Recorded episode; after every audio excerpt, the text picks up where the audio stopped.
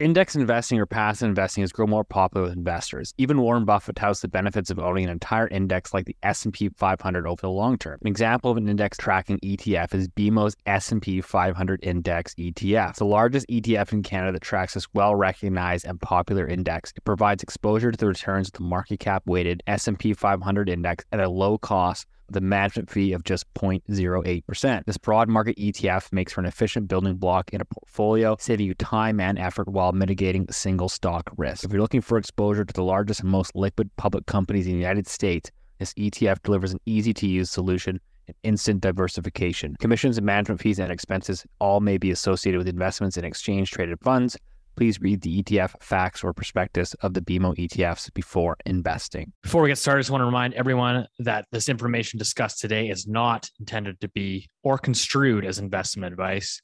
Please consult a professional advisor before putting a loonie in any of these financial markets. The dirty secret is that no one's ever going to get paid back. People have the shortest memories when it comes to investment. We just got to get Keith into Bitcoin. Hey, there's a bubble.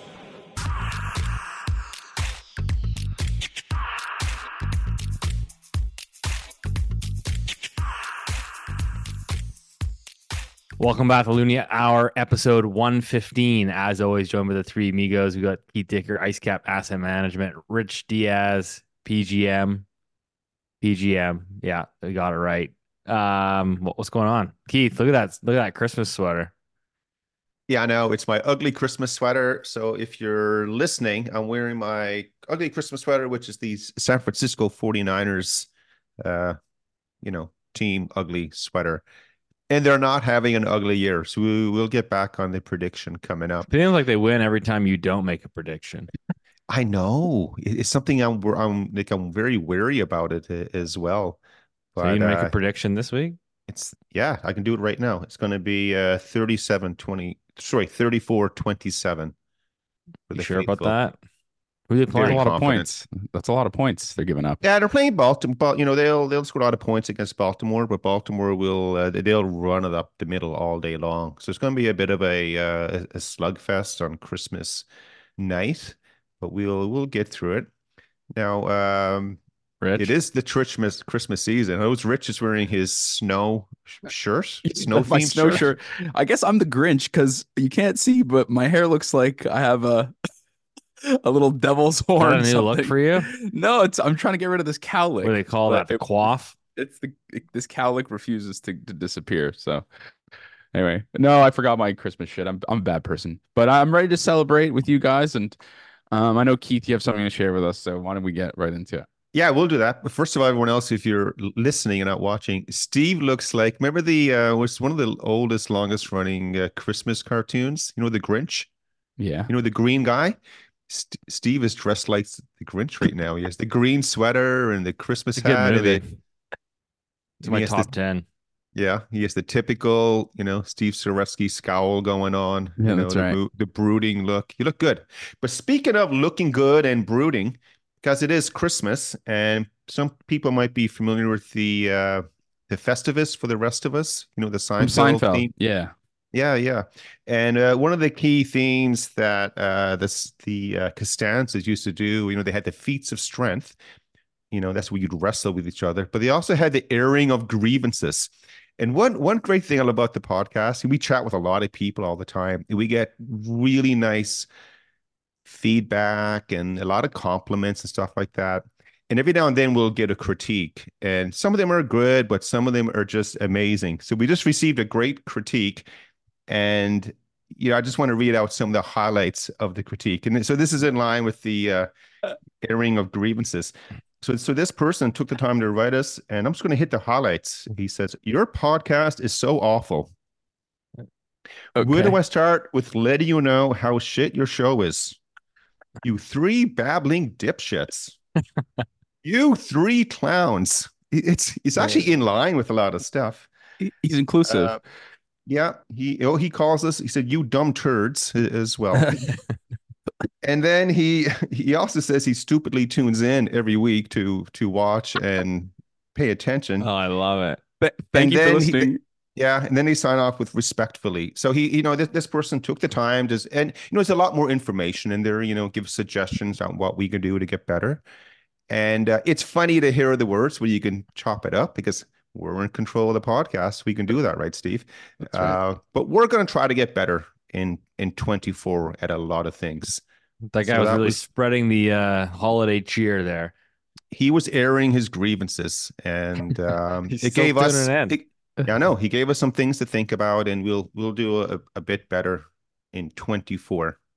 I'm for just happy he listens every week. So that that's nice, despite our despite the babbling What and do you call turds us? that we are. Grieving turds. Uh, he called us a lot of things. Uh, Okay.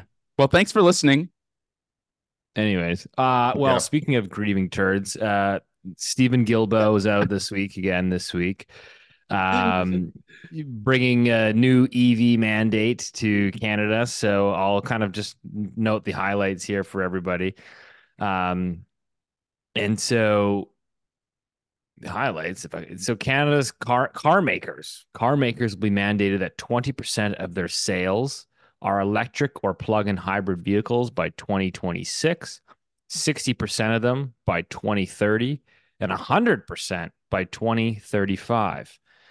Um, so we're gonna get into it uh, rather than pontificate and pretend to be, you know, EV experts here.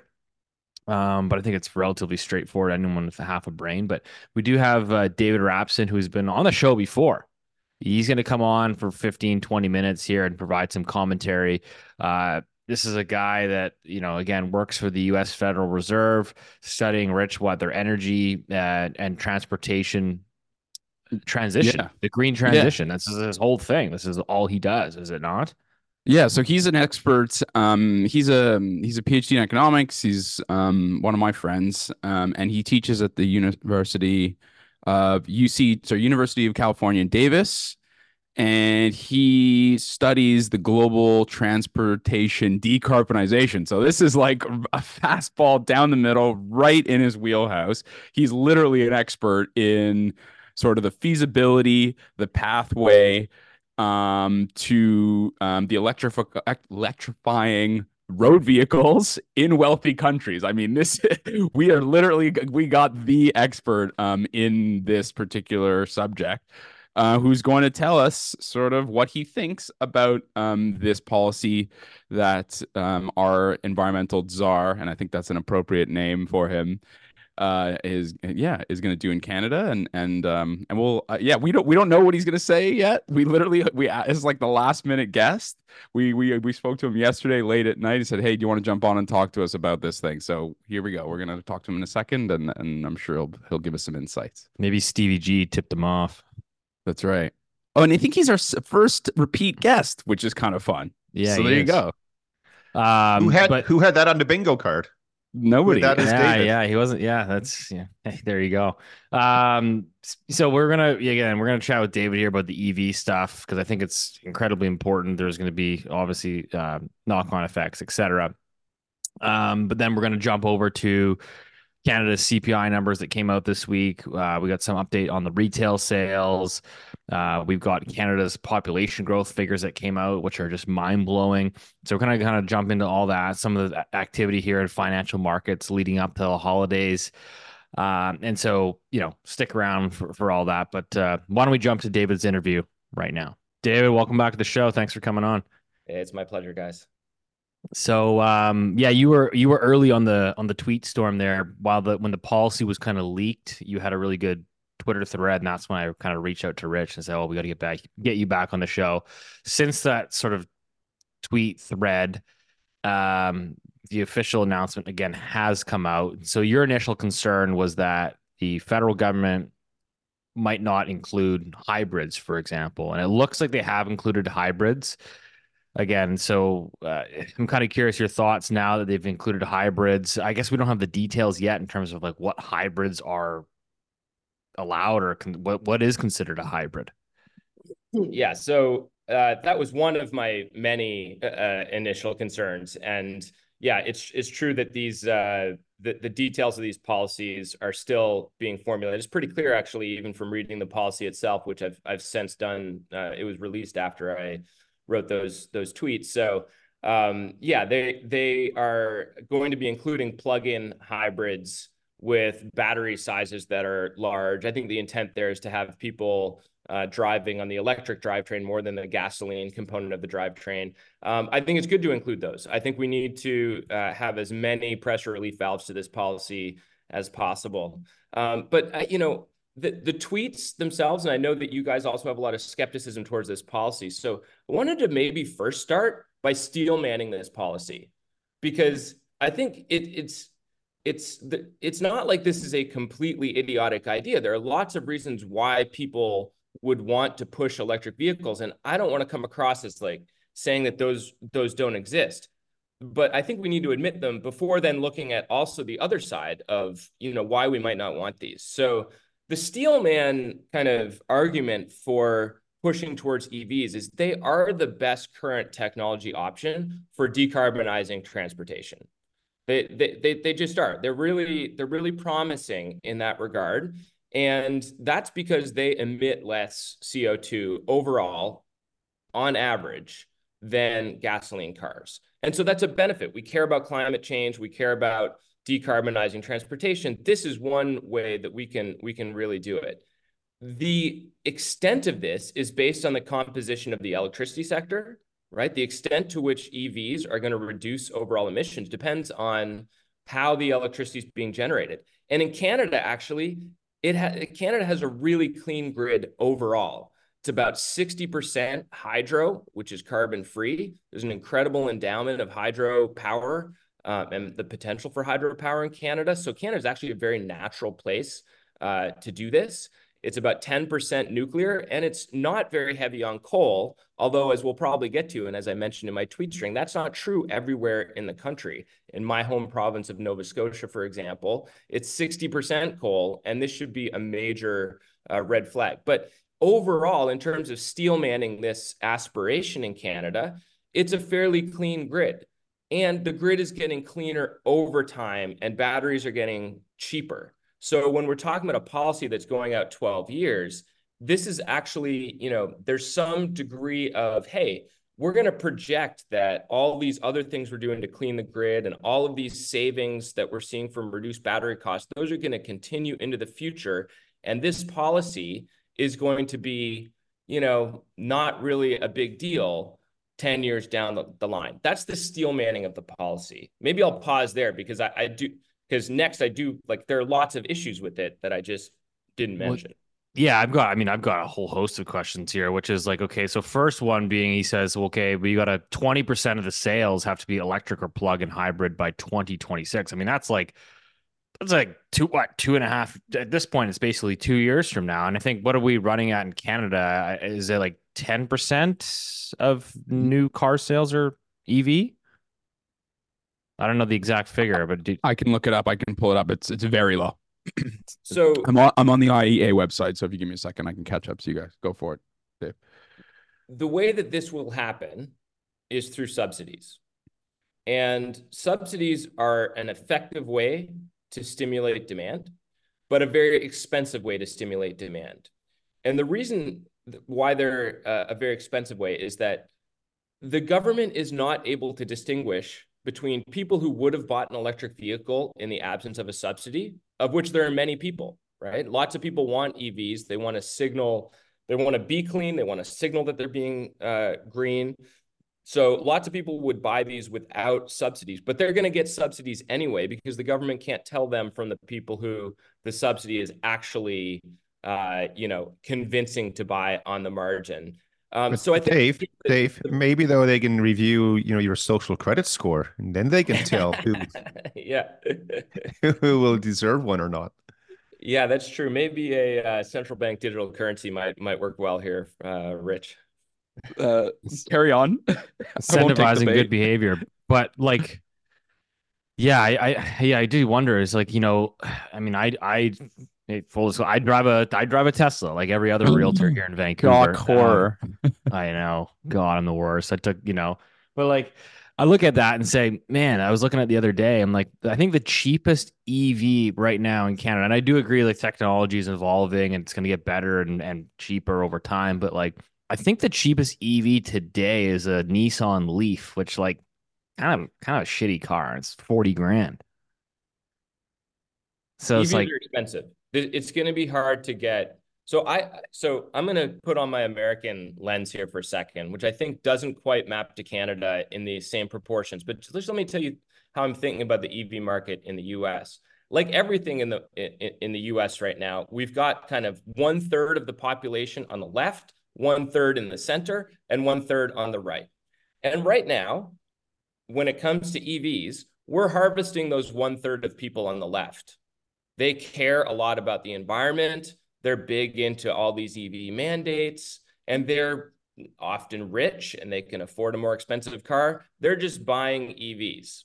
Okay. Once we exhaust that subpopulation, we're going to get into the centrist people who maybe they're just looking for the best car for them at any moment in time, right? They want the best deal. They're looking, you know, at what services the car offers, you know, what's the price of gasoline versus electricity, that type of thing. And then on, on the right hand side of the spectrum, you've got people who are actively politically against EVs because it's been a little bit of a politicized issue. In Canada, I don't know how those proportions break down. How many people, I don't know whether it's one third, one third, one third, maybe half of the population would buy EVs. They just want EVs. They're willing to pay more for them. And it's not going to take much subsidies to get them to do it. But once you exhaust those kind of ideologically aligned consumers who are wealthy, there really is a question. How do you get people who don't really care about EVs? They just want a cheap, good car. How do you get them to buy it? And I think the answer is subsidies, but time will tell how effective that's going to be and how costly. But Dave, So- I have a, Oh, well, go I have a for it. question. Yeah. Um, how are they? So let's use the 20% number by, by 26, right? Um, and that's probably 25 model cars. No, no, sorry. There was the 27 model cars, right? Because Yeah. it's, it's the way Yeah. the cycle works. Are, are they going to police it at the sales level or production plus imports of cars? Like how will, and then if you're not hitting 20% or uh, who's penalized or is 20% just a, Yeah. a target they're hoping to achieve? Do, do you know what I mean? Yeah, Keith, that's a great question. My I, I haven't seen the details or been behind the scenes with in, in these deliberations in Canada, but my strong sense is they're modeling this after the ZEV mandate in California, which it which has been adopted also by you know 10 other states in in the US as well.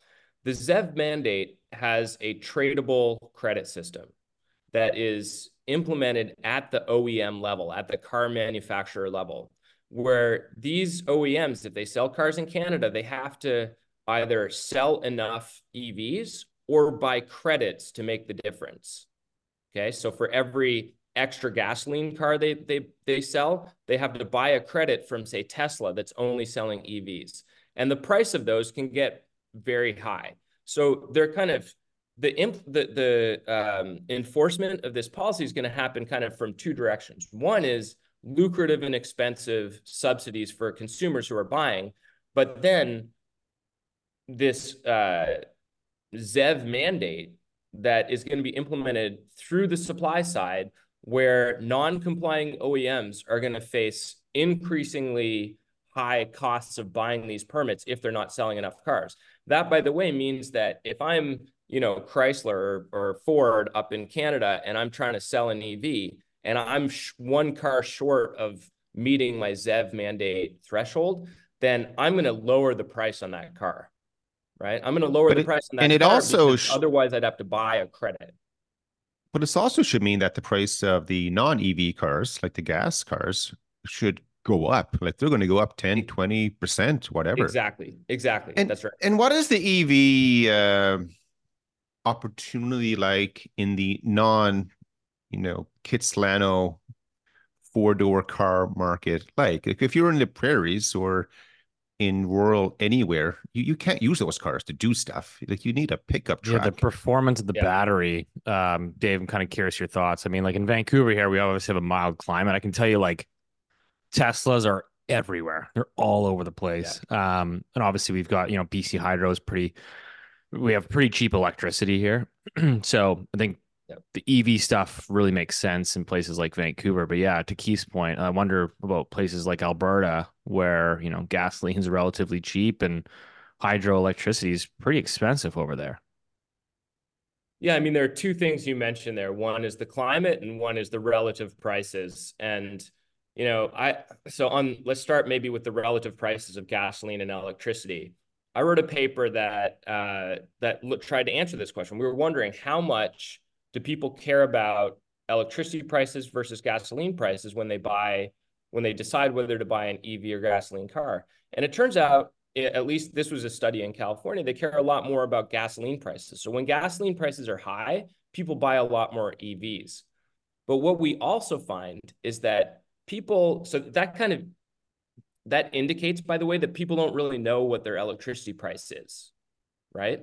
And that might ring true to you and many of, of, of, the listeners. That's you know one of the main things that I learned in the first 10 years of my career as well. People just, you know, economists have this model of rationality. Well, it requires people being informed. And in this particular dimension, people don't understand electricity prices. They don't know what they pay and how I would say that's a very accurate statement. Yeah. So, and we find that actually in this paper as well, where people who buy electric vehicles in expensive electricity districts, they end up selling them sooner than in cheap districts. So they're learning, people are learning about how expensive it is. Um, in California, you know, we've got the most expensive electricity in the continental US uh, on average, but there's a lot of kind of variability, which is what we use for, for, for this study uh, within California. Anyway, people are attentive to the i think upfront people don't know a lot about electricity but they're going to learn quickly when they buy an ev and start seeing their electric bill. Um, and yeah in bc that might have a very different effect on demand for evs where electricity is cheap than it does in say alberta where electricity is more expensive. So i think that's really important. And the second thing you mentioned is climate. And it's I mean, there are just so many stories out there. You don't have to search hard for people who drive Teslas in very cold climates experiencing worse battery uh, range for their for their car. And this is something that stresses people out. It's a important. It's probably the most important feature of the car. How far can you go? Uh, and yeah, this is this is something that for two reasons is worse in cold climates. One is because the battery has more resistance in the cold, so it takes more kilowatt hours to um, you know, to charge it and it dissipates more quickly. And the second thing is you have to heat the cabin of your car somehow. In a gasoline car, you do that with because of the fact that the gasoline engine is so inefficient, it just casts off a lot of heat. We capture that heat to heat the cabin of the car. That doesn't happen in an electric vehicle. We have to actually draw down the battery of the EV in order to heat the cabin. So yeah, EVs are less well suited to uh, to cold climates. And hey, you know, Canada's got a lot of cold climates. And Canada. So, so Dave, also... can I, uh, sorry, can I jump in there? Yeah, okay, go, go ahead. Canada's. Okay. I was just going to say that Canada's also not that dense like the U.S. I mean, like you go to, you know, rural Saskatchewan or you know, rural Alberta. I mean, it's yeah. I, anyways, continue. Sorry. So my question is just like, you know, at the beginning you said, you know, we're subsidizing people and the word you threw in and and you weren't talking about me. You were saying we're subsidizing sort of the rich, the early adopters who are wealthier and on average care more about the environment. And to me, that is is fun is one of the major philosophical issues I have with this. As with most, or maybe not most, but a lot of climate change policy, you're basically allocating capital from the poor to the rich, and and, and I just find that it, I mean, to say it rankles me would be an understatement. I think it's outrageous, basically, that um, anyone who is of a certain um, econ- socioeconomic status is getting any money from the government. I know, and frankly, I don't care what the environmental outcomes are. I think we should be subsidizing poor people, not rich people. I mean, how do you, is that a fair sort of criticism, or am I too hawkish on that piece? Well, I think it's a completely fair criticism. When you look at um, look at where the clean energy subsidies have gone in the US, they've gone overwhelmingly to rich people. And that's because rich people buy new cars and new EVs are subsidized. Lower income households are buying used cars and those aren't subsidized. Well, re- more recently they have become so, but for a long time they weren't. Same with rooftop solar. That was subsidized. Who puts rooftop solar, you know, on their house? People who own their house. Well, rich people own their houses. So the you know economists have written papers estimating this. This these these subsidy programs are some of the most regressive programs you could design, and I think it is a deep flaw. We should care about whether these benefits are going to rich people or poor people. And unfortunately, with these policies, uh, it's pretty regressive. Creating visual content is an essential part of what I do, but the creative process hasn't always been easy. Here at the Loonie, we have to create cover art, social media posts, and images for our website. That normally requires an expensive full time graphic designer. However, that's all been made possible using Canva. Canva for Teams is a design platform that makes it easy for anyone to create stunning content in any format from social media posts to videos, presentations, websites, and marketing materials for our live events. Ever since I found Canva for Teams, it's been easy to collaborate and design with the team, which makes the whole process so much more creative and fun. Using Canva for Teams, Keith, Rich, and I can collaborate on designs, providing seamless feedback and ensuring our brand stays consistent using custom brand kits. Design and collaborate with Canva for Teams. Right now, you can get a free 45-day extended trial when you go to canva.me slash loonie hour. That's canva.me slash loonie hour for a free 45-day extended trial canva.me slash hour. Okay. So one of the comments I've, you know, one of the comments Justin Trudeau made, and he says, you know, um, climate policy is economic policy. And I don't think he meant, he said that. And I was, I knew I was going to hold on to that one because I think that's exactly right. And I think he's making an economic policy that is un- fundamentally regressive, e.g., worse in relative terms for poor relative to rich. I think that's number one. But also just philosoph- again, philo- philosophically, I mean, isn't this just basically like almost a throwback? And I don't mean to exaggerate, but it is almost like a throwback to like Maoist policy, whereas like we're just banning something and we're not banning something that's like cigarettes or tobacco or heroin or, or these things we're banning something that is extremely useful. And not only is extremely useful, but ubiquitous and yeah. with a hugely long shelf life that every and so to me it's just like like I find I just wondering like I know this is your expertise and maybe again I'm forgive me for being so hawkish but just as a philosophy for trying to engender its use is that the right way or is that the right would you suggest that that's a good way to do it yeah. So actually, you know, I had a whole list of kind of things, points that I wanted to touch on the challenge side of this policy. And the bans versus mandates point that you just brought up is the number one point on the list. So I want to take just a second and tell you why you're right about that. Okay. Think about the types of things we ban or the types of things we mandate.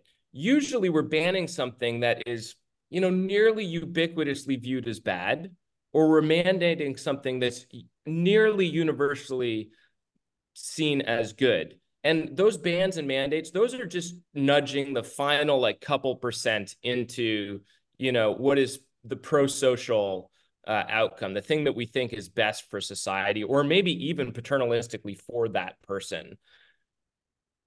To ban gasoline cars, for that to be efficient, it would have to be the case that most people, if given the choice, most firms, if given the choice what to produce, and most people, most consumers, when given the choice of what to buy, they would produce and consume electric vehicles.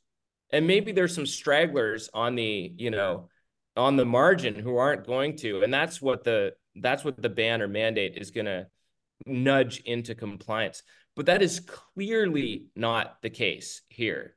There are so first of all, EVs and gasoline cars are not perfect substitutes. They offer very different consumer experiences, both in terms of price, in terms of refueling options, in terms of range, in terms of towing power. You know, Steve, you you mentioned uh, you know the need in some places for uh, for pickup trucks, and you know that these are very different across gasoline and, and EV drivetrains. So they're not perfect substitutes.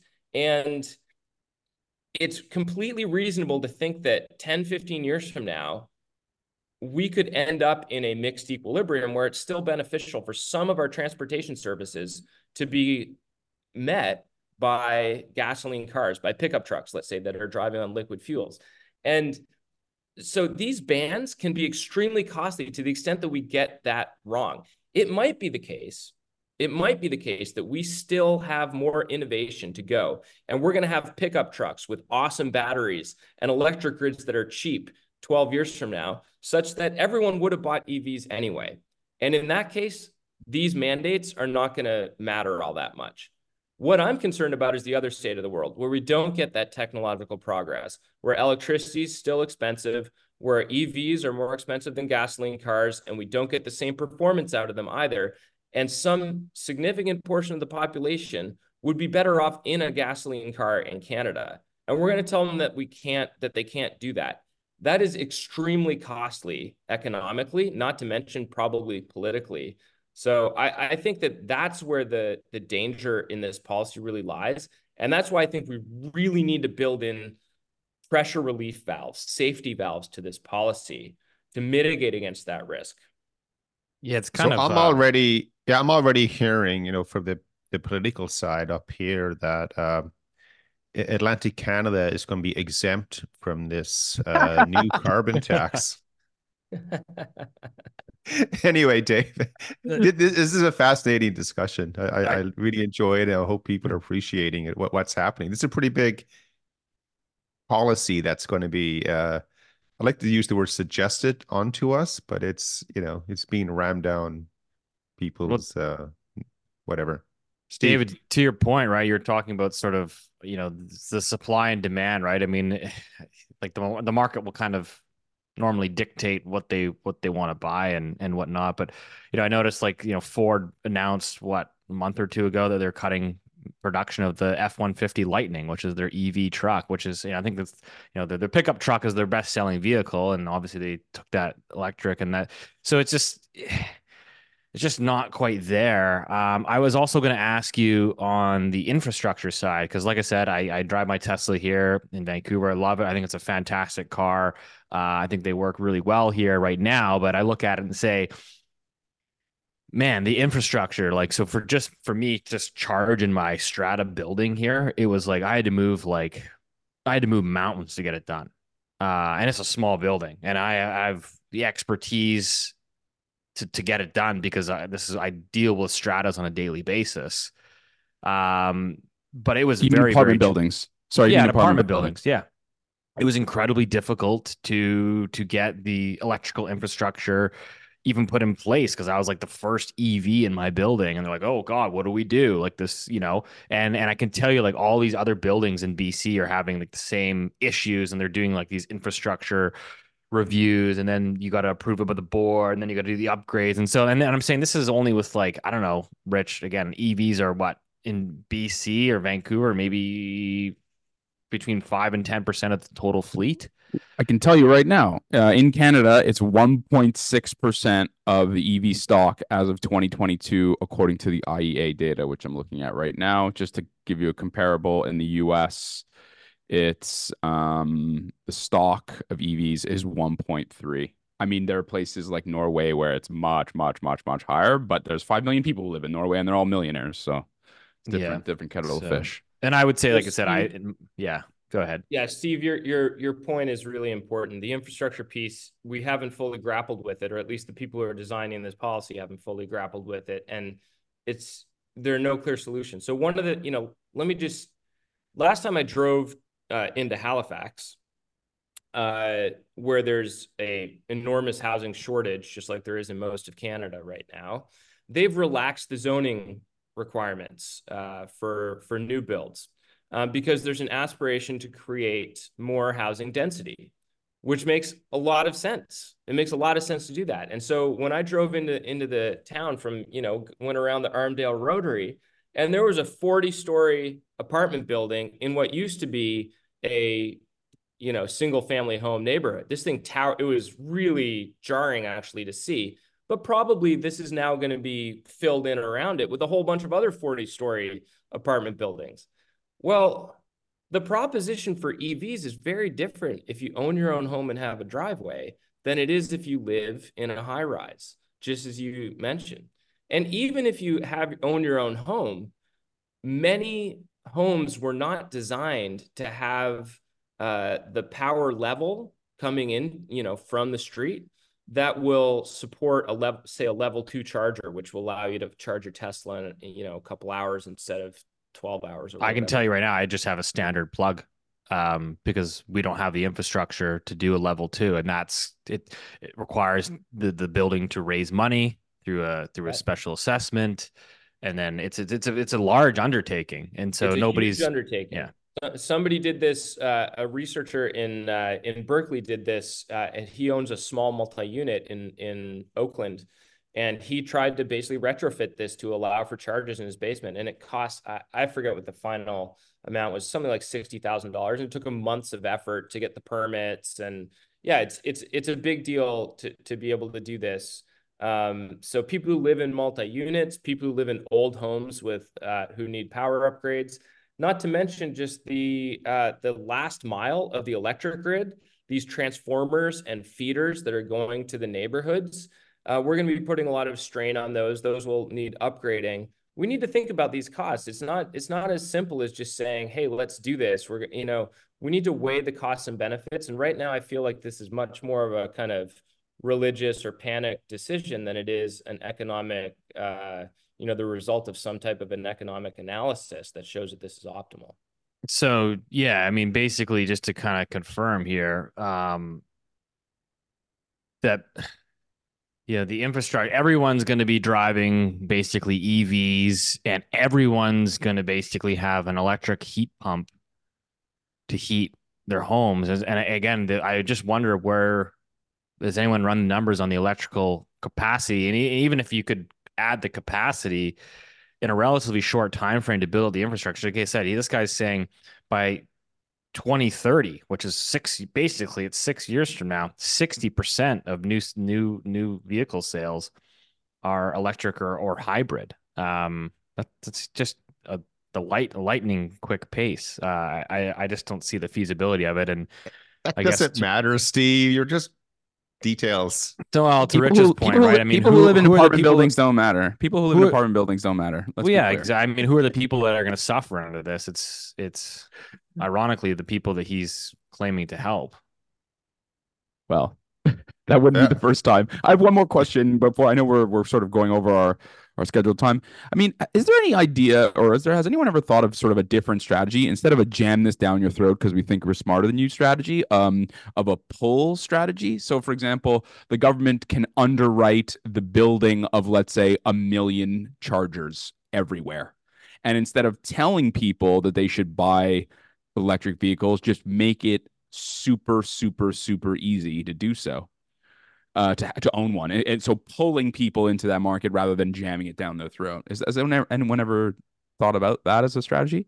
Yeah, yeah. People, I, I think there's actually widespread belief that the most dollar for dollar, the best, uh, the most effective way to to uh, to stimulate EV adoption is through building infrastructure, just as you described. I, I'm a little bit concerned about that because we, I don't trust the government to know where these things should go, um, or to build the right size or the right configuration or technology, and we could just squander boatloads of money doing that type of Okay, thing. fair enough. So I'm I'm a little bit concerned about that approach. I think we should be going slowly. I think we should make it real expensive to pollute because that's what creates the headroom for all sorts of different options. Maybe people go into fuel efficient gasoline cars instead of hybrids or into hybrids instead of plug-in hybrids, right? Maybe there are little margins that add up to a lot of carbon abatement that that would really be valuable. Um, but kind of choosing this particular technology as a winner, it honestly, I think it's we're just going to look back in five, ten years. I mean, already I would I'm I'm making bets with some of my more EV optimistic friends about what EV penetration is going to look like in the future. And I'm feeling very comfortable about taking the underside on those bets. Um, because I, I- just think Can you can you introduce me to, to some of these suckers as well? um, although I have to say, if you if this is a topic you're interested in, you shouldn't just be talking to me because I am one of the more skeptical EV people uh, in the environmental economics community. There are people who study this stuff who uh, who are less critical than I am about this, and there are a few of them in Canada. Uh, and and you know, so maybe you should talk to them as well. I'm just one view, but yeah, it just doesn't add up to me. And I think we need to build in safety valves, pressure relief valves. Like we need to allow for imports from the US. If we're to, you know, force new EVs, new car sales to be all EVs, we need to be able to import gasoline cars from the US. We need to, um, you know, have tradable permits, like I mentioned earlier with these ZEV mandates, with price caps, pressure relief valves on the tradable permits so that we're not killing the car industry. And we need frequent reevaluation of, uh, of these policies. In two years, if we're not anywhere close to hitting the two year target, then maybe we should reevaluate. And that's exactly what we just saw in the UK. They had targeted 2030 for some goals, and they obviously that wasn't gonna gonna happen. So they they pushed it out to 2035. I think all I think we're gonna see that across the board for these very ambitious EV mandates. Uh, they're just to reevaluate when it becomes clear that that that they're they're not to happen. David, I got one final question uh, just to wrap it up here.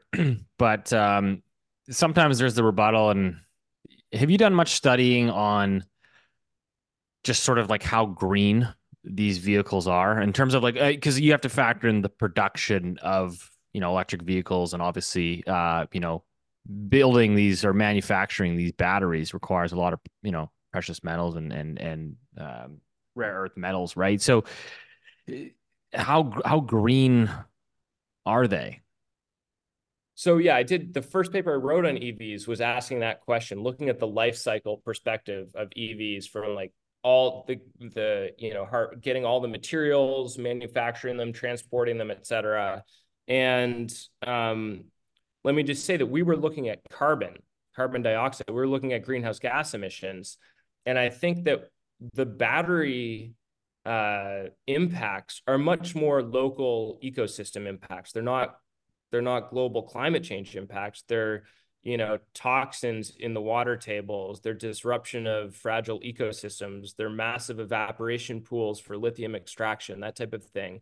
Uh, and those are really hard to quantify, uh, and and we didn't even attempt to do that in in in that paper. But um, you know, in California, uh, the EVs. Uh, let me see. I think. Um, I mean, they're cleaner. They're cleaner. If if if natural gas. So the main question is, what is the marginal source of electricity when you plug in? What is firing up on the grid? And typically, that's going to be natural gas. In some in Nova Scotia, it's probably coal. When it's natural gas, you're saving some you're you know they're green you're saving some emissions and that's good it's not going to zero because you're burning natural gas if it's coal you shouldn't be doing it in a cold climate you just shouldn't be you mean like china? I, you mean like china? Like china and like nova scotia. I'm concerned about you know the and here i'm not even it's not even the carbon emissions that are most offensive to me.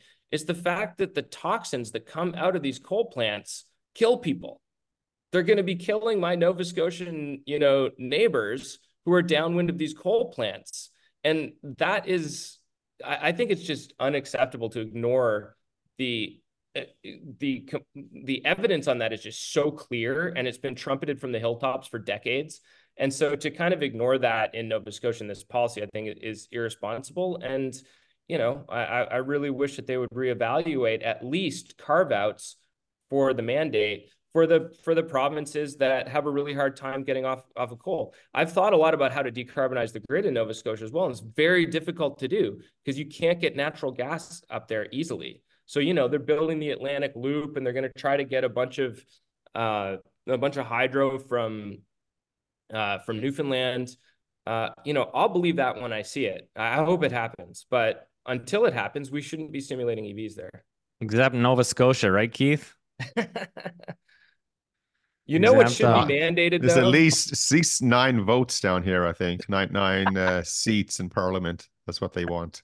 You know what should be mandated though is, is that sweater that Keith's wearing because that is that is fierce. That's a really nice sweater, Keith. It's it's hey, thank you for saying that. It's it's my uh it's my football it's my football oh, it's uh, a sweater. It's a oh I take it back now. I didn't I, I thought it was just a Christmas sweater, but it's a 49er sweater. Well, it's not just Dave's a, a Christmas sweater. Dave's a Patriots fan, I think, right? You're still a Patriots fan, even though even oh, though Brady's a, not on there anymore. I'm a Patriots fan. It is hard times up there in Patriots Nation. Yeah, difficult, difficult. You, you guys had a you guys had a few good years though. We had a we had a run, didn't we? Yeah, uh, Dave, it was a good Dave, run. Yeah. Appreciate appreciate this. Has been uh, so incre- incredibly insightful. Uh, we highly encourage everybody to to give you a follow there on Twitter. We'll plug your handle, and uh, we'll hope to have you on for a, a third time, hopefully soon. Yeah, that'd be great, guys. Always fun to talk to you. It would be great if people follow me on Twitter at Rapson Energy. Really appreciate any follows there. I'm going to try to be putting out a little more content on this stuff uh, in the future. So Awesome. love, We'll love what you guys do here. Thanks a lot we'll for see you having me. soon. again. I thought that was a pretty good uh, balanced conversation there with Dave. So He I is decidedly couple- not. He's decidedly not a turd. he's wonderful, and we're grateful to have him on. Thank you, Dave. I have a couple of observations, right? So, uh, everyone in the preppers world or prepper world is that what you would call it? Rich? Yep, I you're, prepper. Uh, you're- you're I'm a like prepper. leading the there. charge there. I'm Yeah, a prepper. so- Go for it. Okay, here's your. I envision a world coming up where if we get to 10, 20, 30, 40, whatever percentage they were trying to get this towards, um, all of a sudden everyone is dependent upon the electrical grid to just to move stuff around.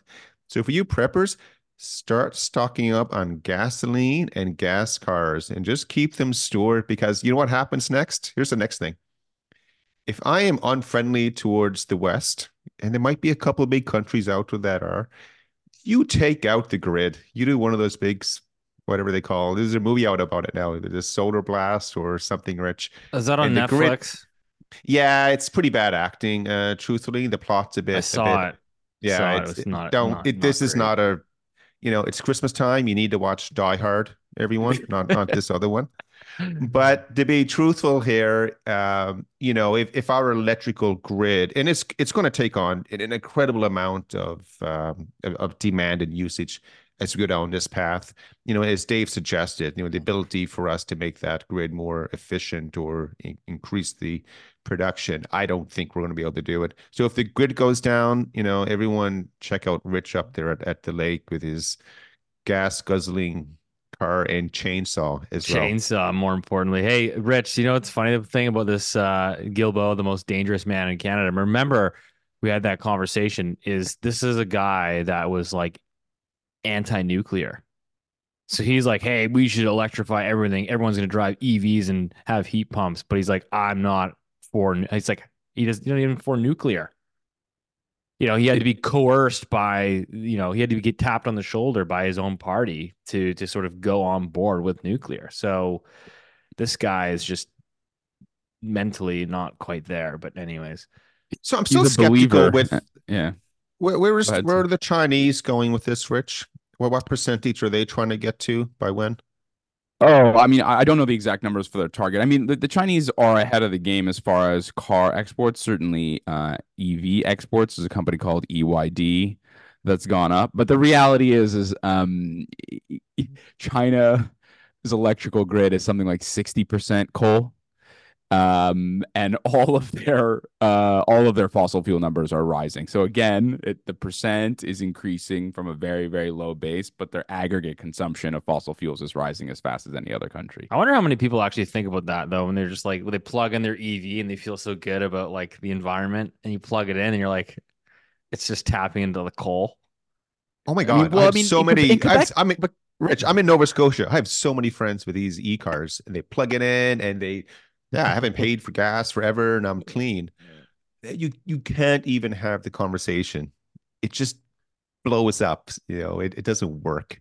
So Listen, again, like it- even in it- it- Canada, oh, if we sorry, go go down ahead. this road, yeah, if we go down this road, it's like you know the, you know the the suggestions that that you had there one or two episodes ago. I, I don't think we put a dent in any of this. I, I really don't. And it's going to, as, as you keep pointing out, Rich, it's it's going to make gas cars more expensive, and it's it's a tax on lower income households. That's a great that's a great transition point because like I said, I, I I just want to emphasize that I live in the city of Vancouver. City of Vancouver's thing is like greenest city in I think North America is like their their tagline. Like that's like literally want to be the greenest city. And so like I said, these guys are like everyone is basically mandated to have heat pumps now uh, for new construction. Everyone's going to be now running air conditioning right through their heat pump.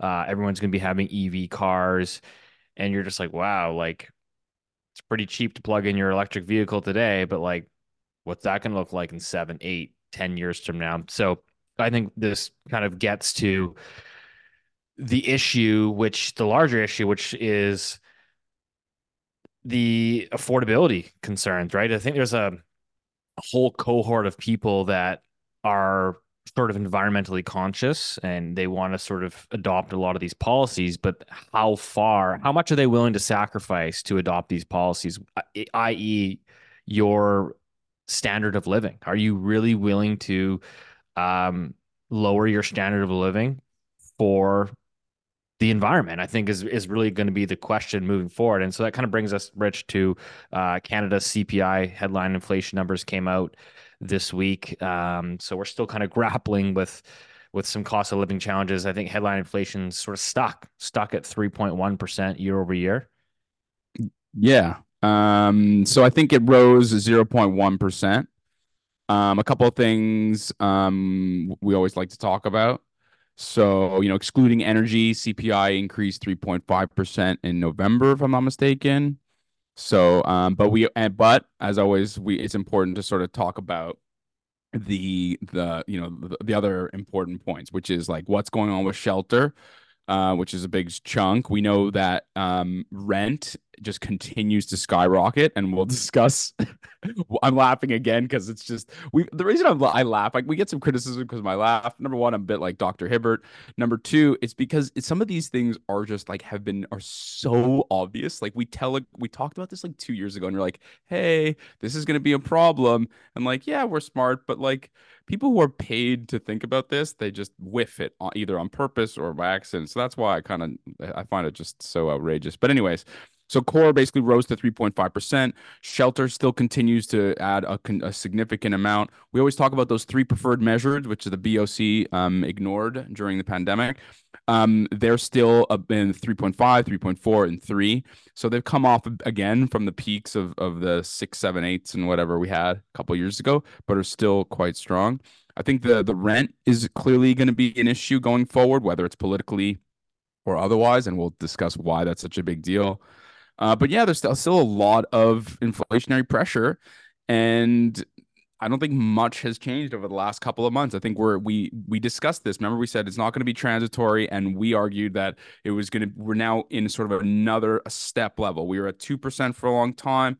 Stim- the outrageous stimulus we got the central bank bond buying all that shenanigans. And now what the problem is is that you've now and inflation expectations have pushed up what i think is like this new steady state of inflation which is in the three and a halfs. So unless you get something to to, to really collapse in the labor market i think you're going to have that that pressure that that number is going to stay higher than certainly what the the target is for the boc yeah, just and to add to that point, because I know it's like everyone's funny. Like you go on Twitter after the release, and everybody just sort of like picks out like the the point that they want to like emphasize, right? So you can kind of manipulate the data to show it whatever you want, right? And I've, you know, I am always a little bit skeptical that I I personally think we've had this massive wave of inflation, and but now prices are growing at, at a, a much slower. I would argue that they're growing, you know, kind of near that two percent range today, but the damage has already been done being that you know so mortgage interest costs uh, accounted for one whole percent of CPI yeah. headline inflation. So again, so it's three point one. If you hypothetically were to strip out mortgage interest costs, you're at two point one. Shelter component is still the large. To your point, is the, one of the largest drivers. That's rents.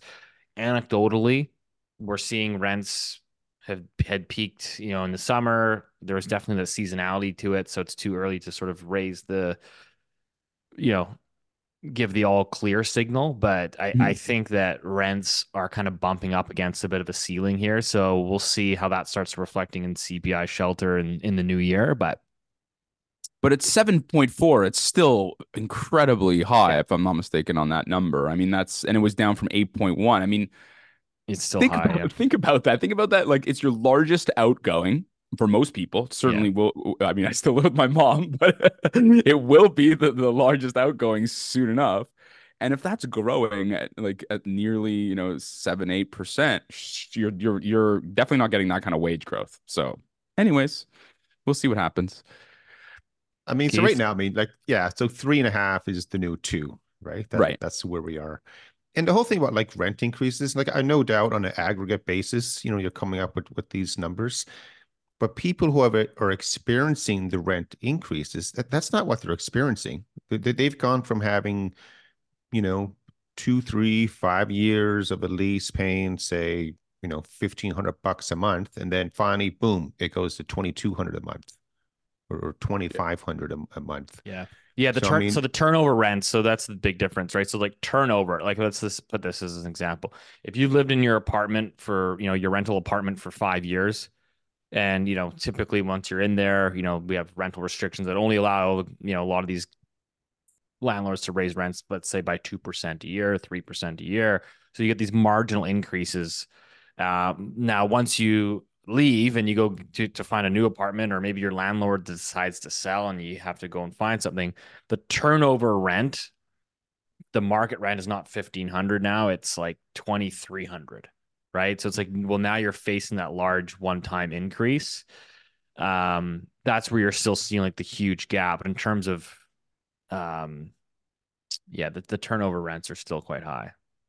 So I have a real stupid suggestion, and everyone is going to say, "Oh, boomer man, that's really stupid." But wouldn't it be great if if this could happen? It would never happen. Everyone involved with policy making on, on the government side, central banks as well as you know in in all aspects of of uh, government,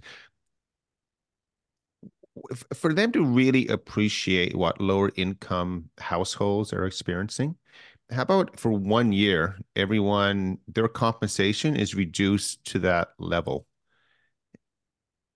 And it's, yeah, I know it sounds a bit funny. Yeah, that will never happen. But again, to appreciate what it's like to really, hey, try and decide what you do with that extra $50 at the end of the month. Eh, unless you're in that position to experience it, you don't know what it feels like. So with central bankers making these comments and making policy moves, and you know, with the, the you know this new EV policy coming out, which is absolutely going to make it more expensive to buy any kind of car, you know, regardless of what kind of rebate that you're going to get.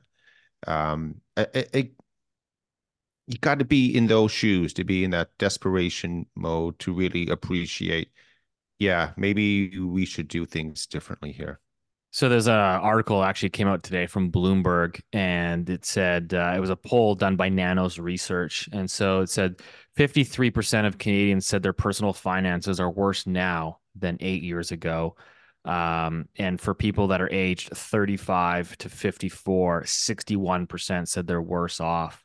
So you know you can obviously see that people are just falling further and further From behind. eight years ago, yeah. really from eight years. That's Oh, come on. That's- Don't. And I, I, I didn't that. write the article. It's from Bloomberg, which I think Bloomberg is a pretty, uh, you know, it basically just talk, it ba- I mean, the headline says most Canadians say their personal finances have worsened under Trudeau. And so this says poll shows cost of living is now the most important voting issue. So again, just to reemphasize, cost of living is considered the most important voting issue today. And I think that's why you have, you know, the conservatives are taking advantage of that that that that feel right? Which is like that's why the, the polls are doing what they're doing because like that's what they're doubling down on. And so i have to like rich to your point i mean i think this kind of like emphasizes everything that we've talked about for the last couple years is we just had a report from stats can showing uh canada's population uh was estimated to grow by 430,000 people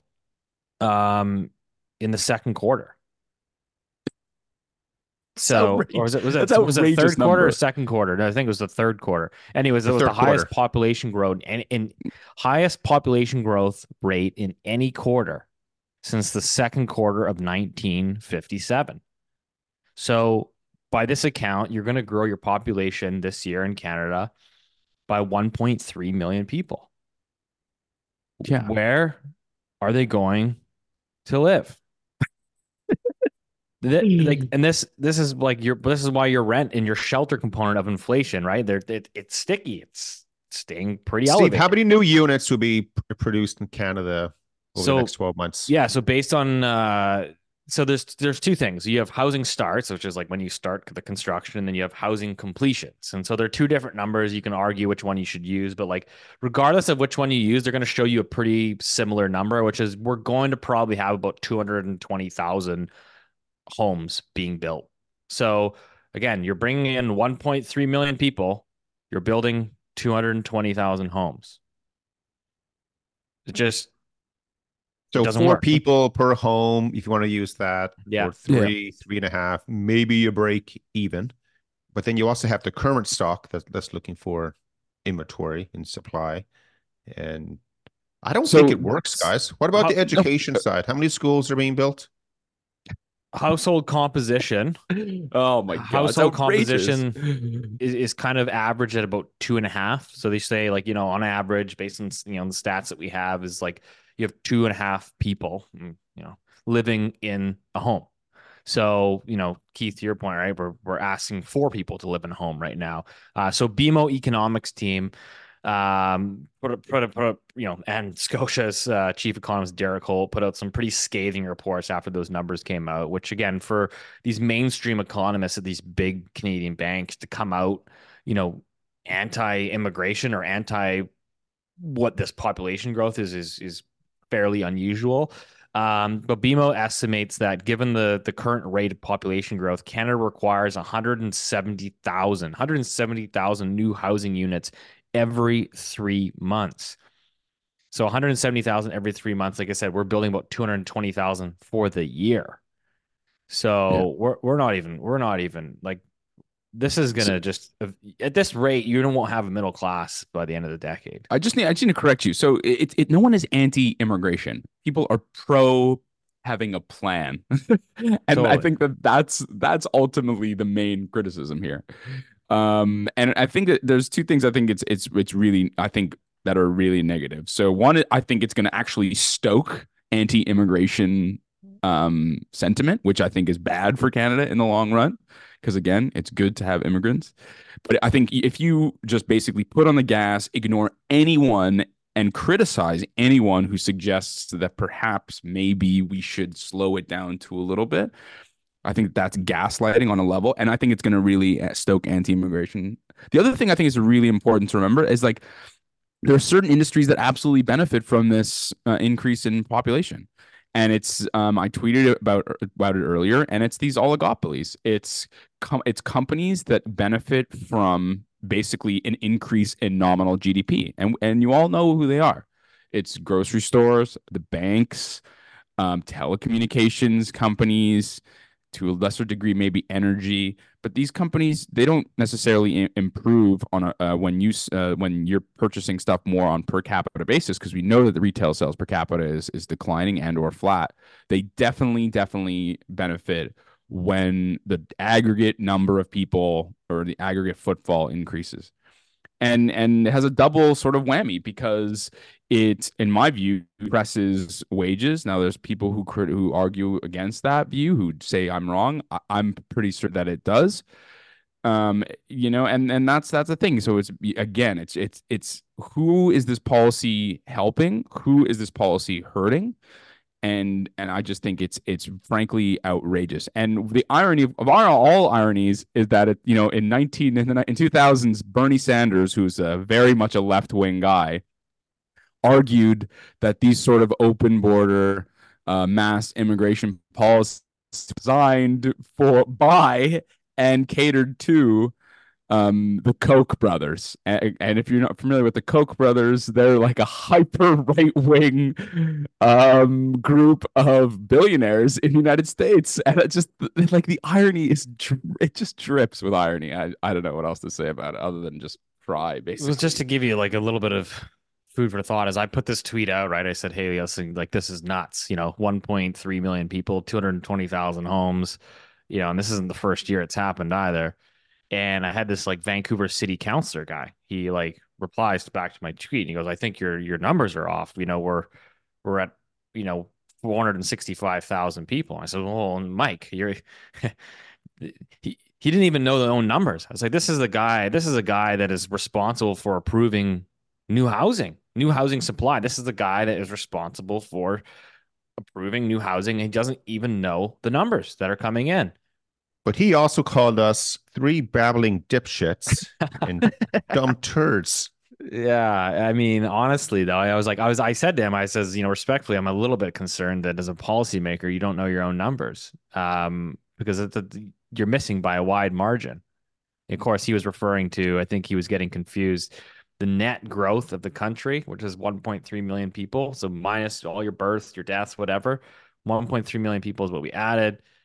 Uh, and you know he's looking at permanent resident targets, which are set by the federal government. But as we know, that most of the growth is not coming from permanent residents; it's coming from non-permanent residents, aka international migration, people coming here on student visas and everything, uh, and then ultimately staying. So, anyways, that's the I'm, long. I'm just I'm shocked though, Steve, that this has not become priority number one at both the federal and provincial levels for, for governments, because it is a significant driver and igniter of, of so many problems, like aggregate inflation that's happening. You know, the housing problem. I saw the other day for healthcare, we, Canada. I, I don't know if this was for a specific province or just in general, but the uh, the average or median wait time at ERs is at the highest it's ever been recorded in Canadian history. And again, we're we're considered to have one of the top healthcare systems in the world, and it's taking longer and longer and ever just to to to see someone. I mean, and the root of all this, you know, everything's about supply and demand. So this, again, anyone listening to this that might be at the provincial or federal level, you know, we, we'd love you to come on and explain to us how it's gotten to this point. It was kind of irrelevant because you can't fix the past, but what is your plan going forward? Because everything is being affected by this. So I asked the, uh, I actually asked the mayor of Vancouver about this maybe a couple months ago, and I said, you know, hey, can I, you know, we're at this like housing event, and I said, you know, what's your conversations been like at the federal level? You know, you're obviously engaging a lot with the, you know, different levels of government to try to fix this housing crisis. And I said, did you ever ask them, or is there any been dialogue about the levels of population growth? You know, um, is is that of concern? And you know, of course, his answer was the the standard, you know, policymaker response. Oh no, no, no, we need immigration. Immigration's good. Like we just we just need to build more housing. And I was like, that's not the point I'm making. The point is like you're adding 1.3 million people, or even like whatever you call it. Let's call it a million people. You don't have nobody has the ability to build housing to accommodate that. It's you can't just ramp up new housing starts. You can't get that many skilled trades. You, you, just can't. It just it can't be done. You can. I don't care how much you can rezone all of BC. You can rezone all of Canada to build you know multiplexes. Good luck. You're going to be capped out, and so it's just not sustainable. And everybody sort of skirts around. Oh, I don't want to be looked at as like anti-immigration. So the ultimate irony Oh, here. sorry. is- Go- go yeah, ahead. So the at the Bank of Canada, the uh the the security guards and security personnel have, have gone on strike because they need Right. more money because the cost of living has gone up for you know housing and, and food and, and everything. Hey, at least they got Rich, tampons in the men's bathroom. Shoot. Oh boy.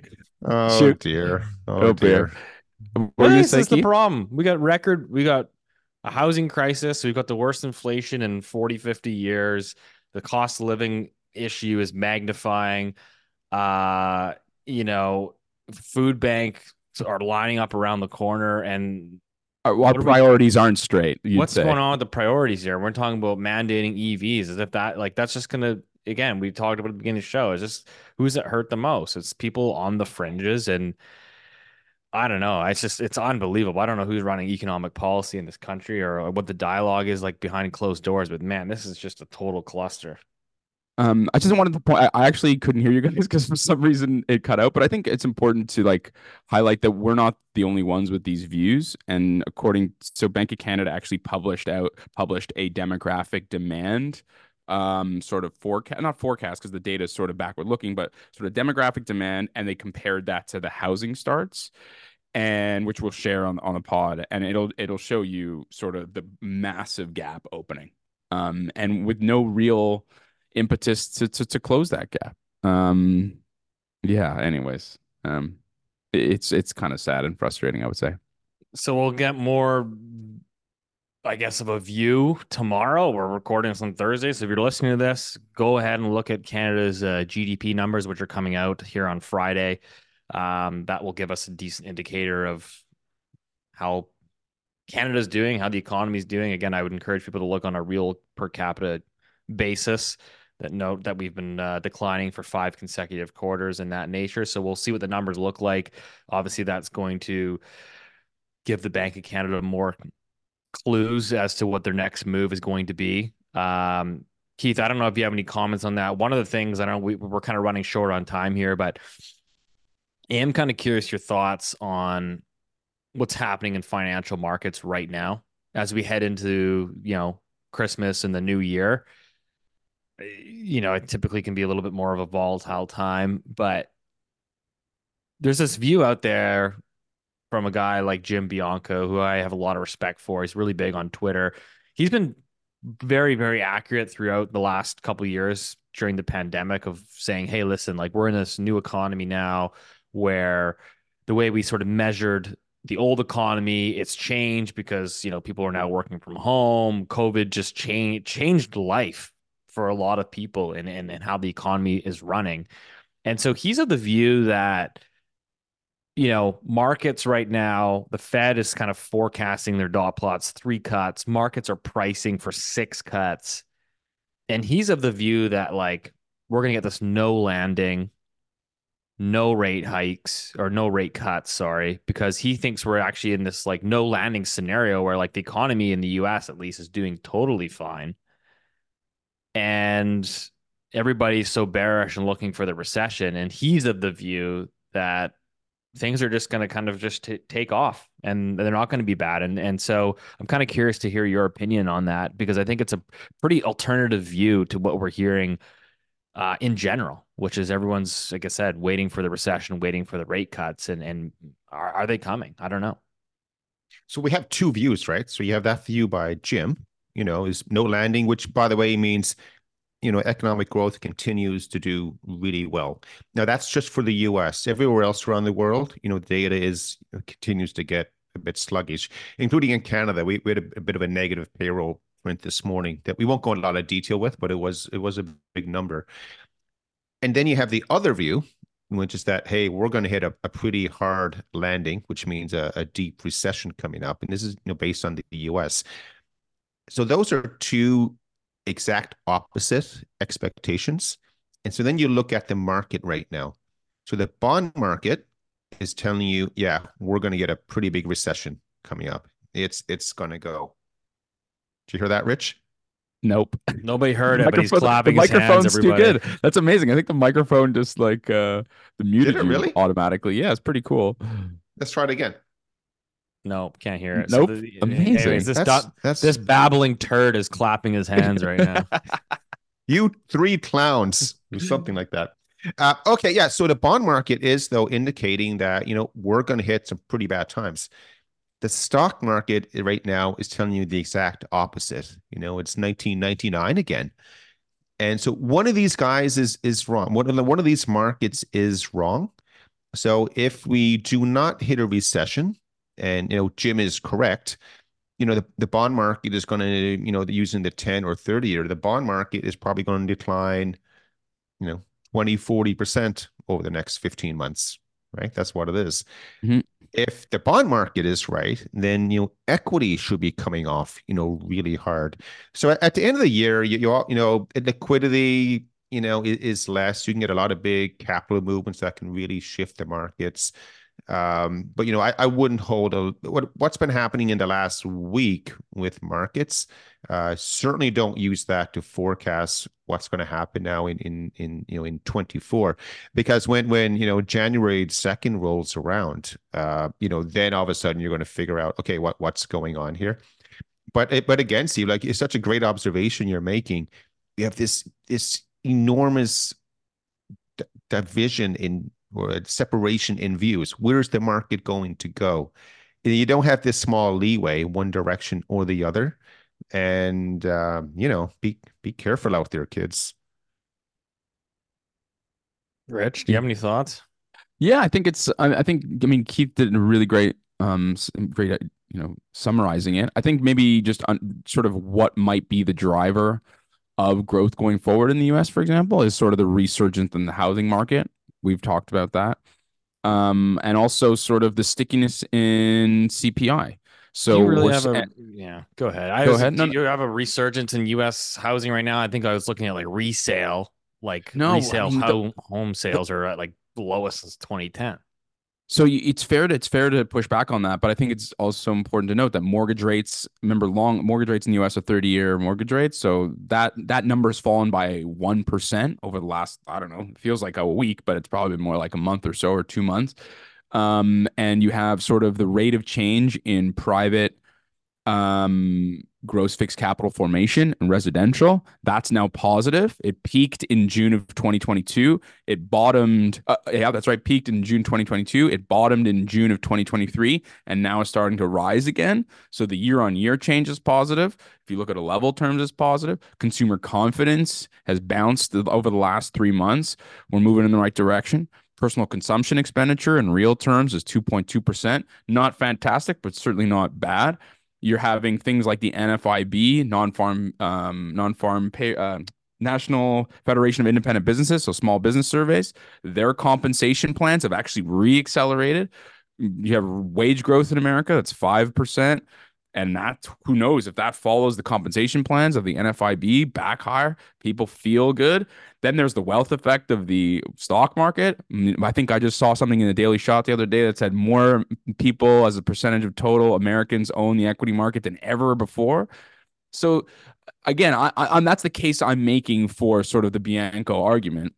Um, I'm not in that view, but I can sure as hell defend it because I think that's what being a good strategist is all about, trying to put yourself in a different perspective. But so yeah, I think that you if but that's why in a sense it's it's sort of you, you know be careful what you wish for. I would say to the Biancos of the world because if if you do get that positive impetus from the economy, all those cuts are going to get priced right out, and all these long duration assets that did super super well over the last little while are gonna, in my view, massively retrench because we don't have the earnings growth. So that's sort of that would be the one, sort so of one thing I like try to rec- yeah one thing I like try to reconcile here is you know we had Powell with his very dovish uh, presser and, and Fed meeting from was it last week or week before? And people are forgetting two weeks before that he was incredibly hawkish so and again this is not getting a lot of conversation out there but he he did a complete 180 over a two week period where there was no data coming out to suggest one thing or the other. And so again, again, that tells me that that something is a, a bit odd out there in the marketplace. And by him talking that way, you know, effectively he cut rates without cutting rates. Because Right. when you get a, you know, you, you get a, uh, you know, easing and and, in credit conditions and, and stuff like that. So uh, you know, it always feels great when uh, you know there's a risk on taking place in, in markets because hey, it feels good. Um, but again, it, this has been an odd, you know, couple of like six weeks and last two weeks, and we'll, we'll see where we go here coming up. I think everyone, just to everyone for the GDP number coming out uh, tomorrow for us, but today for everyone who, who's listening. Hey, Rich. The That's uh, right. yeah, thanks. The uh the expectation for year over year is is one percent. So like the number and for the month over month is 0.2. So again, like the, the number tomorrow, it, it it should be okay. So we will see where we go with it. And um, you know, there we go, guys. There she was. Should be okay when you have a million people coming in, pushing that number up. But uh, anyways, I think that's a good place to leave it. Uh, Merry Christmas uh, to everyone listening to the show. Hopefully, you guys have a good holidays, and you know we won't we won't be skipping a beat. We'll be back next week uh, to entertain you throughout the holidays. But uh, you guys as well, Keith, Rich. Yeah, Merry Christmas, boys. Merry Christmas, everyone. Happy holidays. See you next time. See you later, you babbling turds.